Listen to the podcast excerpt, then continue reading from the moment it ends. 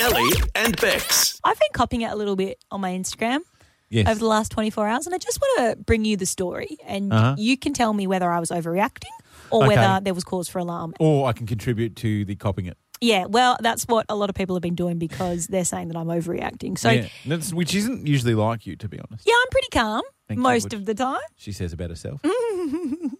Anyway, yesterday I was sitting at my house in my backyard Mm-hmm. doing my show prep, and um, we're in this like undercover area that we've got at my house. Yes, it's the gazebo. It's kind of like a gazebo, yeah, you could call it that. The In entertaining Mooloolaba. area, I Yeah. guess, in my rental that I'm getting kicked out of. Anyway, Someone's a bit tetchy. don't bring it up, folks. If you see her in the street, don't bring it up. But if you do have a six bedroom house in Malulabar that I could move into, that'd be great. anyway, um, so I'm sitting there doing my show prep, and all of a sudden I hear like a ruffle behind me. There's so much wildlife in your backyard. So Every much time wildlife. we have a Zoom meeting, I'm Yes. like, Ellie, can you tell that bird to shut up? Well, sure enough, Bex, it was Yes. a bird that Yes. had ruffled its way towards me and it had perched itself on the little couch that's next door to me. Well, Uh-huh. Not next door to me, it's probably about a meter Across away. the yard, yes. Yeah, yep, yep, yep. Anyway, I turned around and it is the biggest magpie I've ever seen in my life. Uh-huh. Like, I'm talking How big? Like the size albatross size. of a dog? Okay. Large. Large, right? a big male. The, yeah, yeah, yeah, yeah. And upon closer inspection, I Hmm. saw that it had a hooked beak. Its beak was not Yes. straight, it was a hook. And Yeah. so this bad boy could do some serious damage. Is that a thing? I'm not a bird. What do you I- I'm not mean? a bird person. Well, I mean, I'm nor am I, but I, would feel like a assume hook you- on the end of a beak could do some serious damage. If you're into birds, give us a call. Which is worse? Which would you rather be? Oh, phone topic for tomorrow. Which would you rather be perk, uh, pick, pecked by? Sorry. Straight. Sorry. yeah. Peter Piper picked her up. Sorry, just had a moment. Straight or curved beak?